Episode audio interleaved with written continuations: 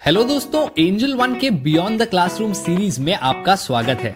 मैं हूँ आदित्य अयंगार, आपका होस्ट और इस क्लास का टीचर स्टॉक मार्केट में जब मैं नया था, मैंने बहुत सी गलतियाँ की।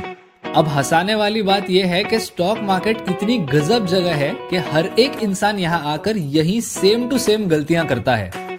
तो आज के क्लास में इन सारी गलतियों को डिस्कस करेंगे ताकि आप इन्हें ना दोहराएँ और आपकी इन्वेस्टमेंट जर्नी स्मूथली हो। सबसे पहली गलती है जिसने लॉसेस पे लॉसेस बनाए हैं, वो है प्यार। ये वो स्टोरी पे रिप्लाई करने वाला प्यार नहीं है। I am referring to falling in love with a company और a mutual fund in fact psychologist have studied this extensively it's called confirmation bias often times we end up only focusing on the things that we want to believe If I tell you that there's an undervalued company that grew its profits by 40% every year, but they have an average cash flow and a 10 time debt to equity ratio. According to this bias, you are more likely to just focus on the attractive valuation and high profit growth while ignoring the negative factors such as the 10 time debt to equity ratio. In fact, we do this in our day to day lives as well. लेकिन stock market में ये चीज़ करना खतरनाक हो सकती है, क्योंकि यहाँ पर आपके लाइफ सेविंग्स दाव पर लगे हुए हैं। It goes without saying that आप नेगेटिव्स देखे बिना इन्वेस्ट करोगे तो बहुत पछताओगे। ये फिर भी बिगिनर मिस्टेक है। एक और गलती बताता हूँ जो बड़े से बड़े लोग कर बैठते हैं। ये है एवरेज रिटर्न को बिना वॉलेटिलिटी के इंटरप्रेट करना। अब मान लो आपने ऑनलाइन वीडियो देखा। इस म्यूचुअल फंड ने कंसिस्टेंटली 20 परसेंट का एनुअल रिटर्न दिया है पिछले 10 सालों में।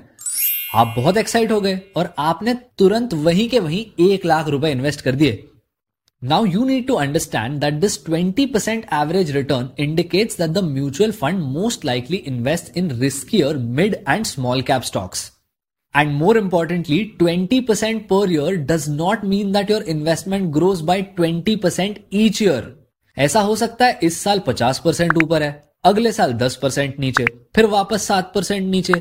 एंड इवेंचुअली 10 साल बाद जो आपका टोटल रिटर्न होगा अगर आप उसका ईयरली एवरेज कैलकुलेट करते हो तब जाके आपको 20% मिलेगा। अगर आप ये बात नहीं समझे तो आप ऐसी रिस्क लेंगे जो आप अफोर्ड नहीं कर सकते।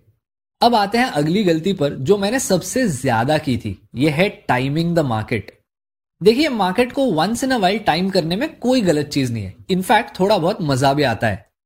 जैसे 2020 में जब निफ्टी 40 परसेंट से गिरा था, अगर आपके पास थोड़ा एक्स्ट्रा कैश बचा था तो why not invested when the market is at the bottom लेकिन प्रॉब्लम तब होता है जब आप ये बार बार करने की कोशिश करते हैं।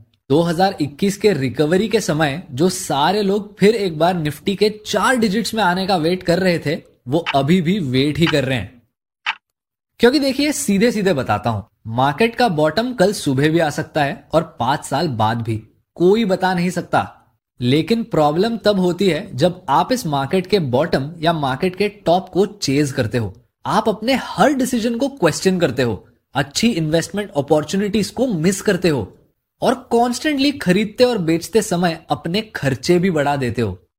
ये सारे खर्चे, यानी टैक्सेस और फ़ीस ये छोटे छोटे लगते हैं शुरू शुरू में। इतना नहीं चुभते लेकिन जैसे जैसे आप इनको रिपीट करते हो they all add up in fact determinants of portfolio returns नाम की एक बहुत फ़ेमस स्टडी थी 1986 की। इसमें कंक्लूजन ये था कि आपके जो रिटर्न्स बनते हैं, उसका 94 परसेंट आपका एसेट एलोकेशन एक्सप्लेन करता है।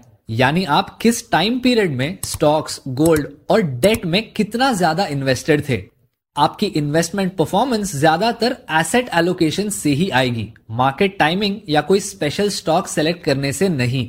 सरल भाषा में इसका यह मतलब है कि बिल्कुल फ़र्क नहीं पड़ता कि आप कब इन्वेस्ट करते हो। फ़र्क सिर्फ़ इतना पड़ता है कि आप किन एसेट्स में इन्वेस्ट करते हो।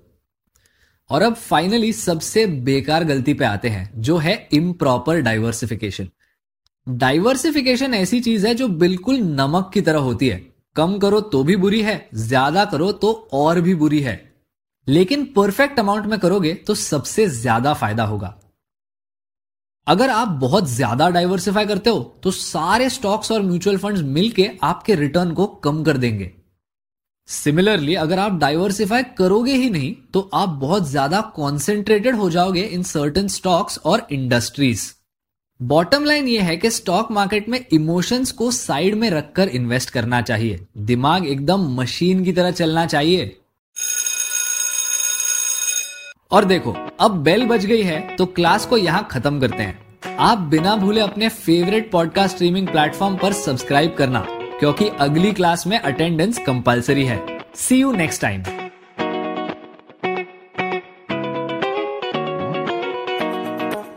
investments in securities market are subject to market risk read all the related documents carefully before investing For disclaimer details, please visit our website www.angel1.in.